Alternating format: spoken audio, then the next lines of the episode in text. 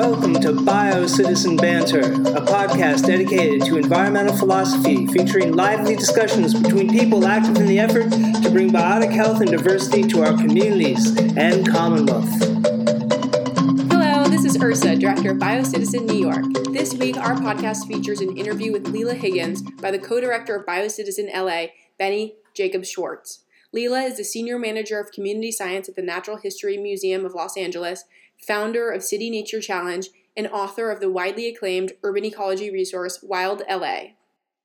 Alrighty, folks, welcome to our Biocitizen podcast series. I'm your host today, Benny Jacobs-Schwartz, and today we got the chance to catch up with an amazing role model and spokesperson for the natural world, Lila Higgins.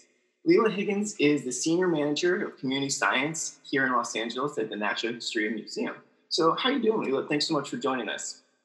I'm great. Uh, sitting in my parents' uh, living room in the Inland Empire. I'm not currently living in Los Angeles, which is very odd, um, but still working. Yeah, you're uh, living the quarantine life and working from home. Living the quarantine life, telecommuting, um, while living with my parents as a 40 year old. nice. Yeah, that's a. I've, I've got a lot of questions for that, but that's probably a separate podcast. yes. so, for our listeners, do you want to maybe share a little bit about yourself and kind of what your role is in terms of community science and natural history museum?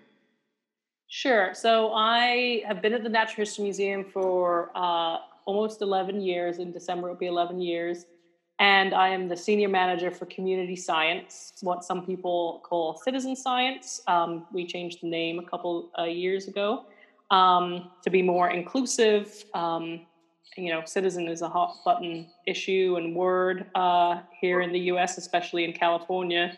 And as a non citizen of this country myself, I understand that to a certain extent, um, albeit with a lot of white privilege in there too. Sure. And our community members came to us and said they wanted us to change the name, and our president of the museum uh, was wanting to change the name, and our county supervisors were interested in us changing the name, and so we we worked to change the name, and and that's been I think a very positive thing for us. Um, but some people might not know what community or citizen science means, and basically, it's uh, getting the general public involved in answering scientific questions, um, and our questions at the museum are about what's happening with nature in Los Angeles. Awesome.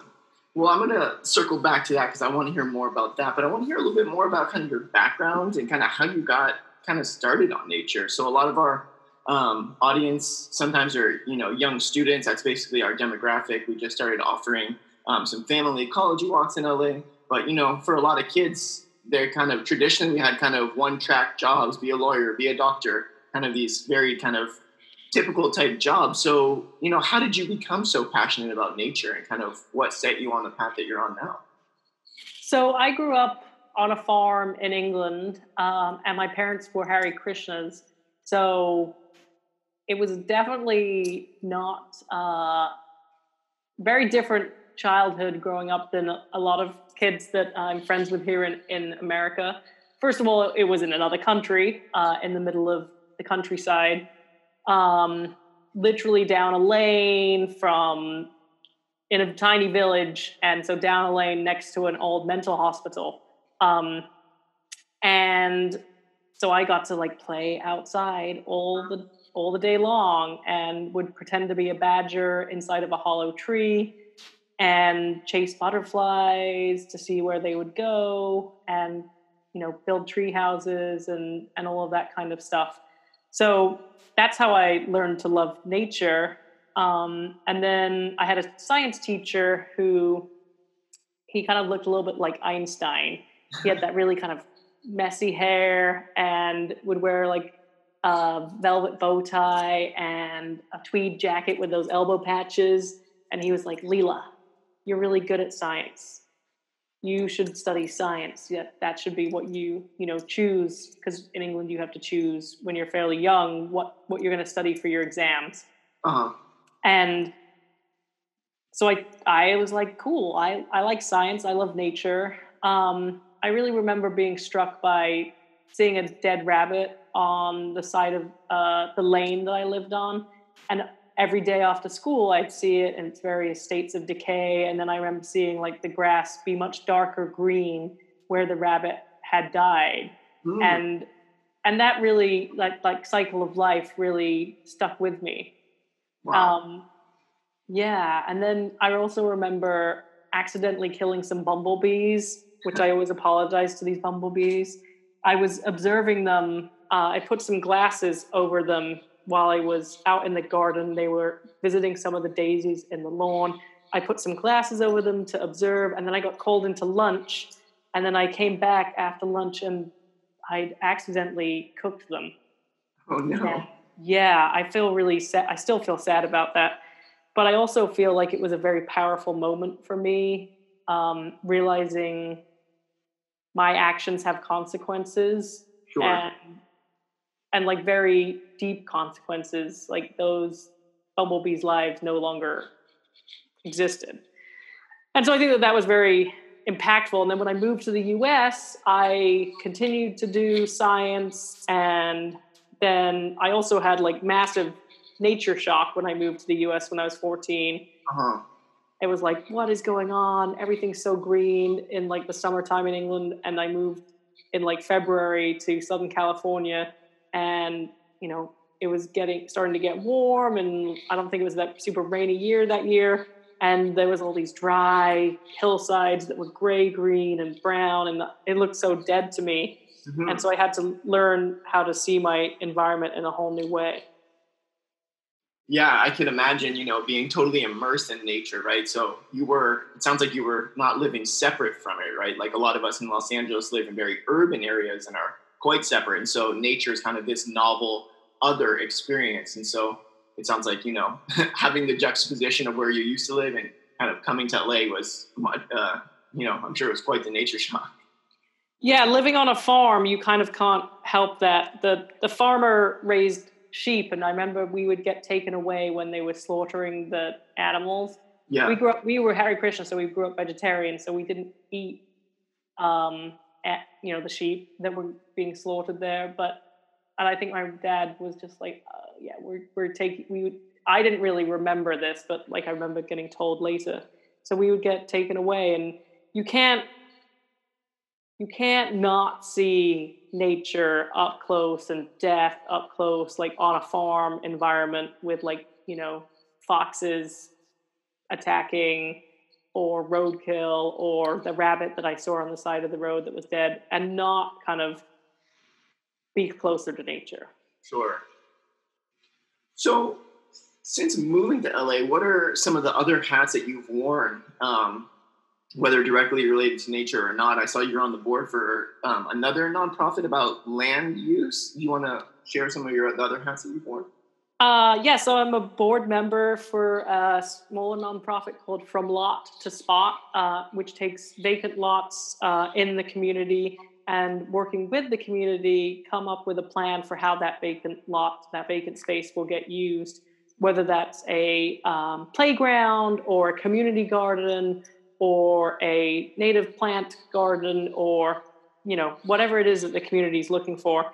Um, but outdoor space often you know planted green space places that are safe for kids to play um, and I was appro- approached to be on the board and 100% feel like my service there is very ma- meaningful and powerful. Um, you know, I came from England as a white person with a lot of privilege and a British accent and wearing glasses, and you know, a lot of doors are automatically opened uh, when you have privilege like that. And working with um, Viviana, who's the executive director from Lot to Spot, you know, there's a lot of communities that don't get advantages, especially when it comes to outdoor space and um, green space and wildlife in the city. And so it's definitely an act of service, and you know, and and Viviana appreciates my, you know, science background and the and the nature background, and she is not a huge fan of insects, but uh, she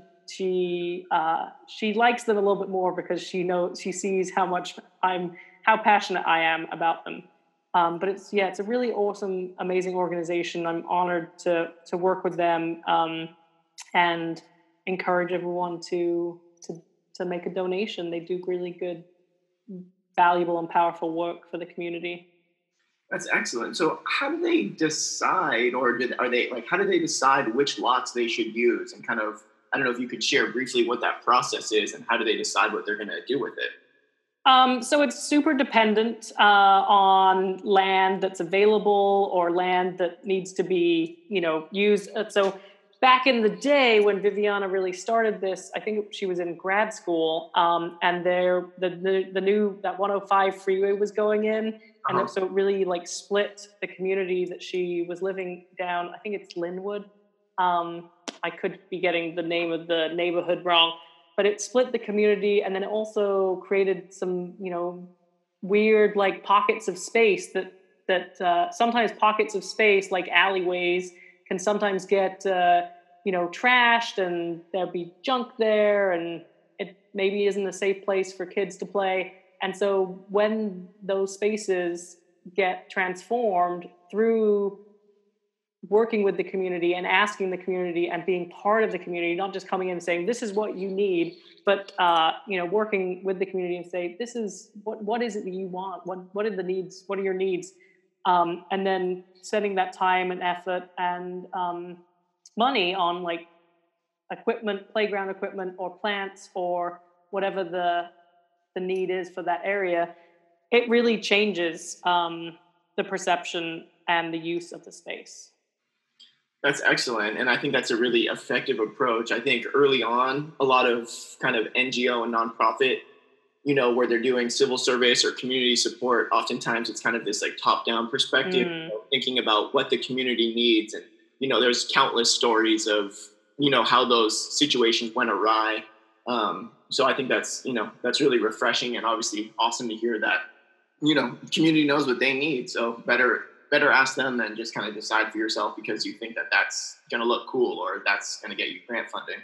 Right. And I think that that's all because this organization is run by people of color. I happen to be a white person on the board, but uh, most of the staff and many of the board members are people of color. And if you're from the community and you have a nonprofit working in the community, you're not going to just go in and be like, this is what you need um, you're going to listen and you already have listened because you're part of the community and so i think that that's just advice that i try to take myself and things that i do you know it's good to listen instead of talk when you're working with communities absolutely so diving into that word community so um, you recently published an amazing resource for our community here in los angeles called the wild in la um, and it's just amazing. I've, you know, I pride myself as a strong naturalist and, you know, I know a couple of things, but I've learned so much through your book. Um, and I find it just an amazing resource and laid out in a super digestible and accessible way. Um, so first off, you know, thank you so much for your, you know, championing that book and making it happen. Um, so I was kind of curious, what prompted you to, you know, to write it and delve into it? So um, I've always been interested in urban nature after a friend who lived in Boston when I lived out there started to run these urban nature walks. And I was like, oh, yeah, we need to love the nature in the city, you know, just as much, maybe sometimes, if not more, than in the natural, sorry, quote unquote, more wild or natural places. Sure. Um, because, you know, there's a lot of impacts on nature and wildlife in the city. And when I started working at the museum, we worked on this nature garden project, which is a three and a half acre outdoor space around the museum. Um, and then we also worked on another exhibit called the Nature Lab. Uh-huh. And I was like one of the education like, content people for both of those exhibits. And the and the the garden was a place where people could go out and experience nature up close and personal. We didn't want to have too many signs because we wanted people to really like not be you know distracted from the actual nature that they get to see and have to read a bunch of signs sure. also when you go to a museum you have this thing called museum fatigue because you're like paying so much directed attention and so when you're in nature you can use your fascinated attention and and kind of like help you to be less tired mm-hmm. um, so we then we also decided to work on this nature lab, which is an indoor exhibit that kind of helps to tell the stories of the wild nature in LA. Um, and we had a lot of amazing content that we wanted to share. So many stories from our curators, from our educators, from the general public, stories about amazing wildlife. And you know, there's only so much room in, a, in an exhibit space. I think the nature lab is about 6,000 square feet. So you only have so much room to tell this story. And then we're like, well, we've got all these stories. We should put them into a book. Writing a book will be easy, right? uh-huh. um, it was not. It was a long, arduous, but beautiful process. And so that's kind of how the Wild LA book came into existence. That's so cool. And so you talk about the arduous journey you know roughly how long did it take it from kind of conception to to printing from conception to printing was about five years but um you know we weren't writing a lot at the very beginning we you know had some meetings and then decided that uh, we were going to do this um but it, again it was probably about four years of of writing and field trips and and things like that. That's awesome. And was the Natural History Museum immediately supportive and kind of gave you guys the green light and supported you on your quest? Oh, it was really an initiative that kind of came out of um, leadership at the museum. So it wasn't like, I'm going to write this book. Will you support me, museum? Uh-huh. It was more like, we should work on a book and you're interested in this, right, Lila? Um, and, you know, I obviously was. I'd been writing a blog for the museum called Nature in LA. Mm-hmm. And I'd been posting a blog post every single week, which now I'm like, how did I manage to do a blog every week? I definitely don't have time for that. And, you know, I go, go back and read some of the original blog posts and I was like, start cringing. Who let me publish this? uh, but it really helped me to develop um, my writing skills and develop my voice and to learn you know and really like hone in on like the voice of our museum for specifically nature stories. Mm-hmm. uh, and so there you know there are some parts of the book that are kind of taken straight from some of those blog posts. Um, but of course you know we did field trips in the book and we did the 101 species and then we did like some introductory chapters about why nature is the way it is in la um, and of course, a lot of that wasn't what was in that blog post or what was intended for the Nature Lab exhibit. So it was a lot of a lot of new writing went into the book. Sure. Um, so on reflecting on this, you know, this massive task, what are some things that you learned when you were working on your book that you, you know, maybe didn't think about ahead of time and then you're like, oh dang. Um that it's a it's a kind of like marathon and not a sprint. You've really got to pace yourself. Uh-huh. I was lucky enough to be able to take two days a week to work from home because writing is is kind of uh, a very different type of work than than what I normally do at the museum. I do a lot of uh, you know have uh, planning documents for programs and meeting with staff about programs we're going to to deliver and collaborating and and and that. But writing is really like a very solo activity. Yeah. Um, and it's you need a lot of time and space to concentrate. And so being able to work from home to do that was really needed. But it also was very difficult to try and get the regular workload of five days worth of work done in three days a week. Um, so it definitely wasn't easy uh, but it has been very very rewarding. It's also you know working with multiple different co-authors is challenging um, especially if you have differing opinions on certain parts and pieces uh-huh. uh, the main co-author greg pauly and i you know we went we went through some struggles we we quote we talk about it how we went through a work divorce and then we got work back together uh-huh. um, uh-huh and I was just on a meeting with him before this podcast, and like, it's really it's really nice to be able to kind of make back up after having having struggles. Uh, but you know, writing is not always easy, um, and especially when you're working on a, a big project like this, and you have all this other work to do. Uh, you know, I can couldn't just devote all my, you know, work hours to writing the book. I had to do a lot of other things at the same time, keep a lot of other programs going. Sure. And I imagine even just for your own kind of mental balance, having kind of your head in different spaces allows you potentially to return a little bit refreshed and kind of I don't know, focus when it is your writing days. I know, you know, when I'm working on solo projects and, you know, just on those things, sometimes I can kind of get stuck in my own thoughts. And when I step back and, you know, participate in other work, it allows me to come back to my work refreshed and a little bit more focused. So, you know, I don't know if that helped or hurt your progress or whatever, but, you know. Yeah, I, I, I really loved, I took some camping trips with friends and like left on like Thursday night or Friday and then worked at a campground writing. Um, you know, obviously on days when I didn't need to go on the internet to do research, but you know, sometimes you're like, the, the, the internet can be a great resource for research, but it can also be a massive distraction. Um, and so I was in the Eastern Sierra camping. I went to Catalina, not Catalina. I went to Santa Cruz Island and wrote nice. Um, and so both places that aren't featured in the book, but beautiful natural spaces and writing about nature in them was really lovely. Yeah, I imagine it helps you kind of get into the flow and kind of find that voice. You know, when you're so far removed, you're kind of writing from you know the environment that you're you're in, and so I imagine immersing yourself in those you know beautiful spaces like Santa Cruz Island or the Sierra um, definitely help you kind of craft that voice in a really I don't know in a way that listeners and readers want to they want to be there with you.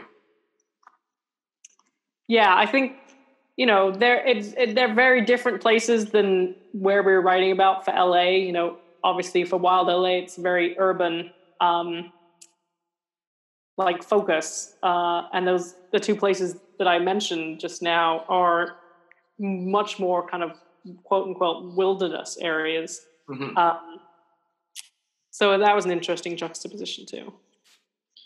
Um, I love that. So Wild LA is pretty wild. I mean, from a kind of layman's perspective, or most people living in LA, you know, they might have heard the parrots or heard about a couple different things, but there really is so much to explore in this book.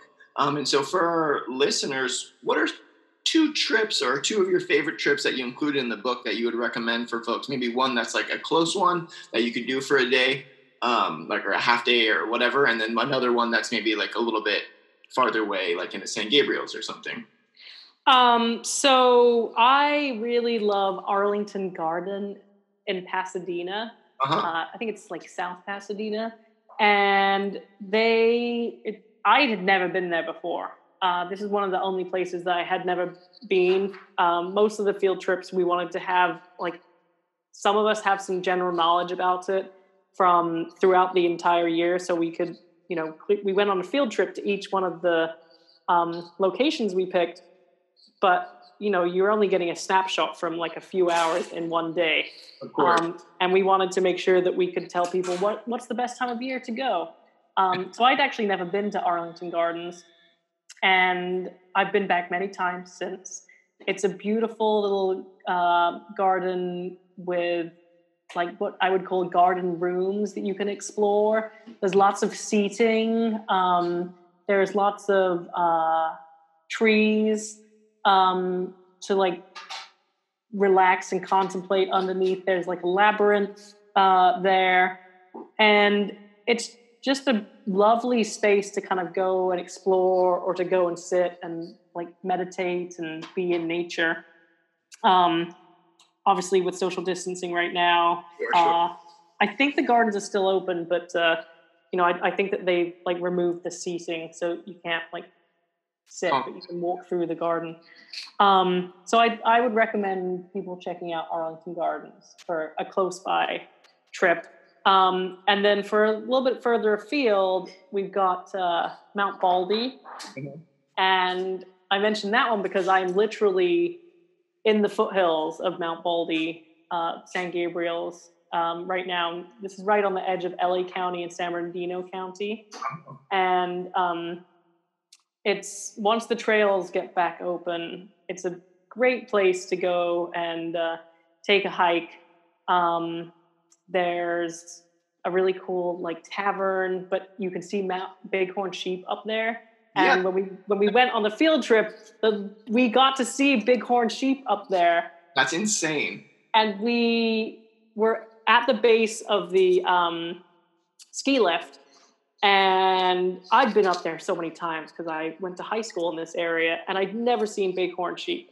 And we parked in the parking lot, and then we hear this like smashing sound Uh huh. and across the valley on the other like slope from the mountain right next to us we could see two male bighorn sheep headbutting each other and you could the sound we were hearing was their horns smashing together and it was epic Yeah, I think I read in your book or some other resource that you can hear that that crashing like up to a mile away or something. yeah it's loud Wow.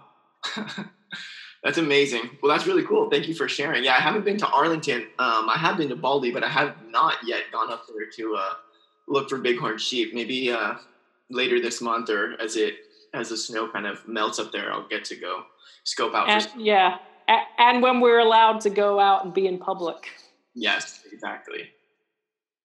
Um, cool. So, um, maybe one more thing I was thinking about about observation. So, what's one of the most unexpected or exciting observations you've had recently? um me personally or a community scientist Um, yeah. Well, let's dive into that. So, community science. What is it? What does it mean? How can we participate? And uh, we'll start there. Uh, so, community science, again, what some people call citizen science, is when people from the general public um, work with scientists to answer real world questions. And our real world questions at the museum are all about nature in LA. And we want to know um, what's happening, what new species may be coming in, what uh, species already exist here. And um, yeah, we, we engage people from all over the city and county. That's awesome. So a couple of ones that I um, read about in your your amazing book, Wild Wild LA. Um, there's a couple ongoing community science projects. One of which is Rascals about reptiles and amphibians in Southern California. Um, there's like a bioscan, which seems to be kind of a general um, scan for insects in Los Angeles. Um, you guys also have slime for snails and slugs living in the metropolitan environments. Um, the LA Spider Survey, um, and the one that I thought was most fascinating, just because I don't know that much about them, was the Southern California Squirrel Survey. Um, that is so cool.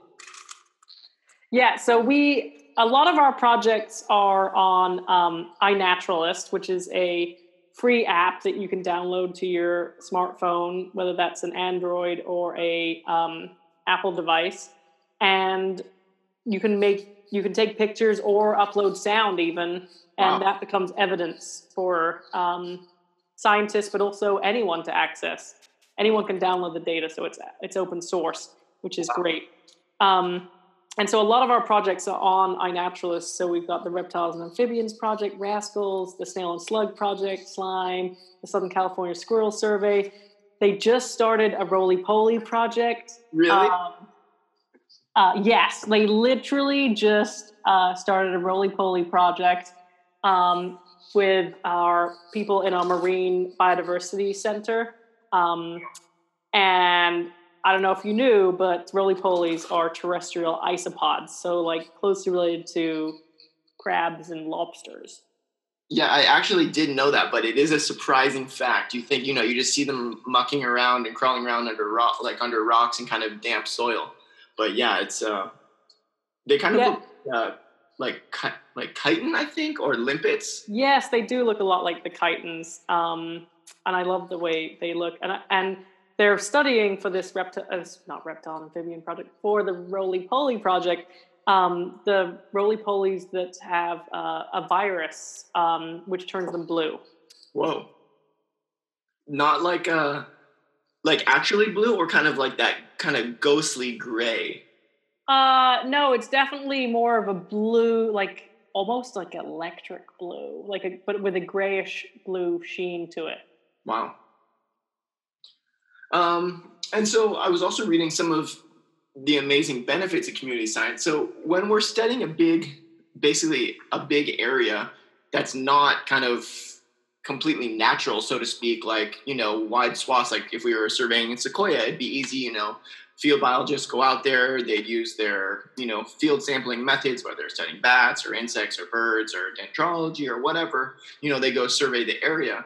But in places like urban Los Angeles, where we have so much private land ownership and fragmented habitat and such a huge area, answering that question can be super difficult.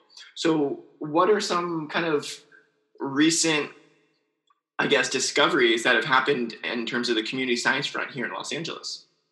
Um, so during the City Nature Challenge, which is a project, global project that we just finished, um, LA, we made some amazing discoveries in LA. And uh, over the whole of Southern California, we got 13 records of alligator lizards mating. Wow. Yeah. And so this is their mating behavior that happens every time in the spring. Um, and it's something that our herpetologist, Dr. Greg Pauly, has literally never seen himself. And sure. he's a herpetologist and he goes out all the time and he's never seen alligator lizards mating. Wow. That's so yeah. that's so interesting because I was reading that section about where the male will basically clamp on kind of the side or the back of the head of the female. Um, and they'll sometimes stay adjoined for what I read was about an hour or up to 24 hours. Yes. And just yeah. just actually last week I, I saw one alligator lizard in my backyard and then the day after that I saw a male latched onto the side of the head of a female scurry by and then back under the under the plants in my yard. Oh, I, you didn't get a picture. I didn't get a picture. No, they were too fast. Well, that's that is a shame, but it's also understandable. It's sometimes it's really hard to to get behavior evidence of behavior because you are it's you know it's short lived and so that's one of the great things about the um, project is that uh, you know greg is able to crowdsource this data set he himself has not seen this. There's only like three observations or records of alligator lizard mating in the scientific literature. But through this project, he has been able to collect hundreds of observations uh, wow. in Southern California and also in Northern California. And so now he can start asking and answering questions with this crowdsourced data set that he just couldn't do in the past. That's so exciting. Um, and I also read that there was also community, like uh, community scientists here in LA also discovered a couple um, new species of other herps. Like a, I think it was a Mediterranean gecko um, and another gecko that had been seen um, in North County. So yeah, they were not brand new to science, but they were new records for Los Angeles. Uh-huh. So um, they're introduced species, and we didn't know that they existed here until like the first one was the Mediterranean house gecko, and that was discovered by um, Will Bernstein and his son Reese Bernstein, uh, Reese, who at the time I think was 11. And it's pretty amazing that uh, they are now co authors on the scientific paper that talks about that gecko being found in LA for the first time. That's so cool. So that's definitely, uh, since kind of reading your book, um, Biocitizen is in the times of kind of this quarantine period, we just just rolled out um, basically a new kind of curriculum of online lessons. Uh, hmm. my, I'm going to be teaching wildlife and ecology of California, and then my coworker and co-director will be teaching kind of a time machine of or time machine of Los Angeles, where we basically kind of go back through historic periods in the development of Los Angeles, starting off with kind of um, you know, first peoples living on this landscape almost exclusively, and then moving into like the Pueblo times and so on and so forth, you know, to current times and looking forward. Um, and one of the sections that I'll be teaching on is about community science. Um, and uh, I put together a short little video about the LA City Nature Challenge. Um, so I just wanted to, you know, maybe get you to speak a little bit about it since you founded the overall City Nature Challenge and kind of what are the updates for this year and you know how do people participate in coming years Um, yeah, so this is the fifth annual City Nature Challenge. Um, we started in 2016 as a competition between LA and San Francisco. Which city can find the most nature? Nice. Um, yeah, it was super fun, and we, you know, we were like, what can we do that we will both want to do? My, my, the co-founder uh, and I, Allison Young, who works at Cal Academy, and then her um, co-director up there, Rebecca Johnson, we were like, what what can we we want to do something and it'd be great if other people participate, but even if they don't, we can do it together, just us.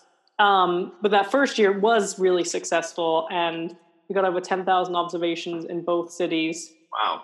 Um, yeah, so and then other cities around the country were like, we want to do it too. How can we take part? Uh, and so that next year it was 16 cities across the U.S.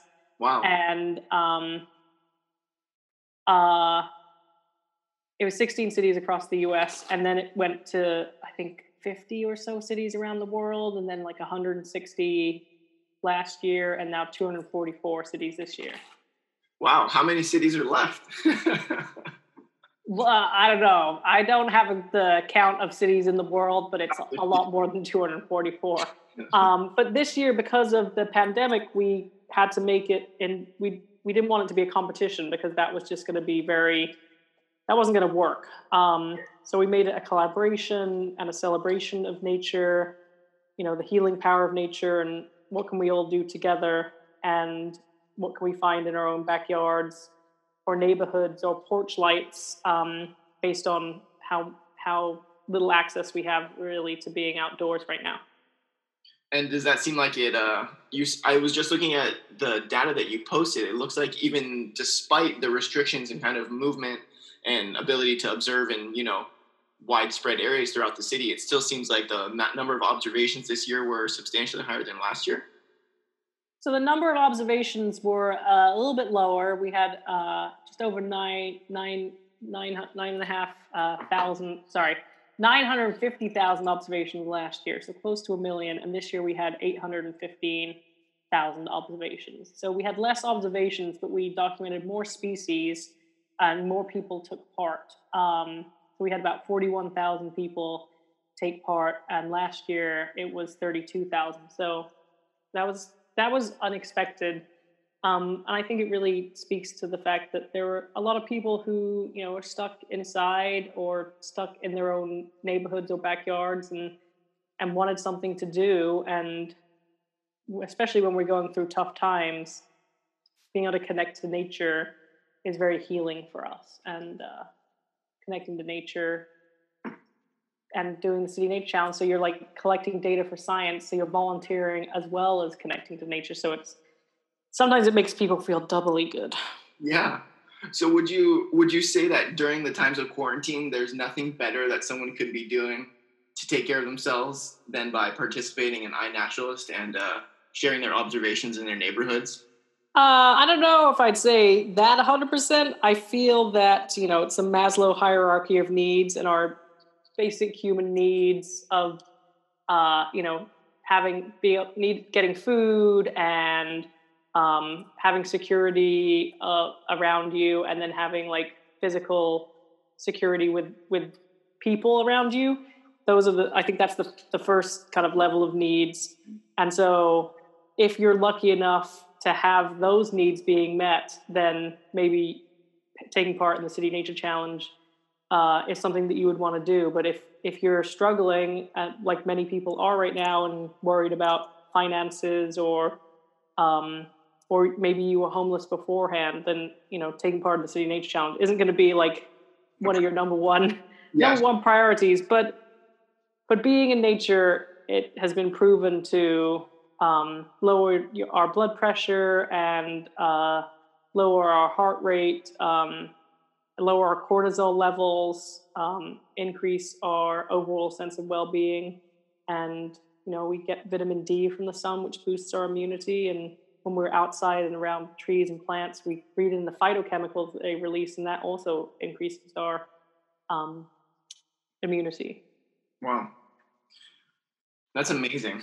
Um, well, that's that's really excellent, and I just wanted to you know say thank you so much for taking the time to chat with us and share all of your amazing knowledge. And again, thank you for putting in the hard work to to uh, produce Wild LA. Um, I actually had purchased this book prior to deciding to interview you for this for this series.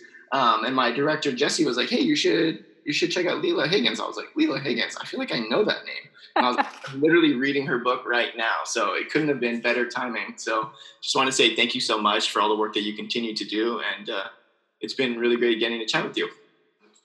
Thanks, thanks so much. It's been great chatting with you too. Awesome. Well, take care, Lila, and uh, happy listening, folks. We'll talk to you soon. Bye, everyone.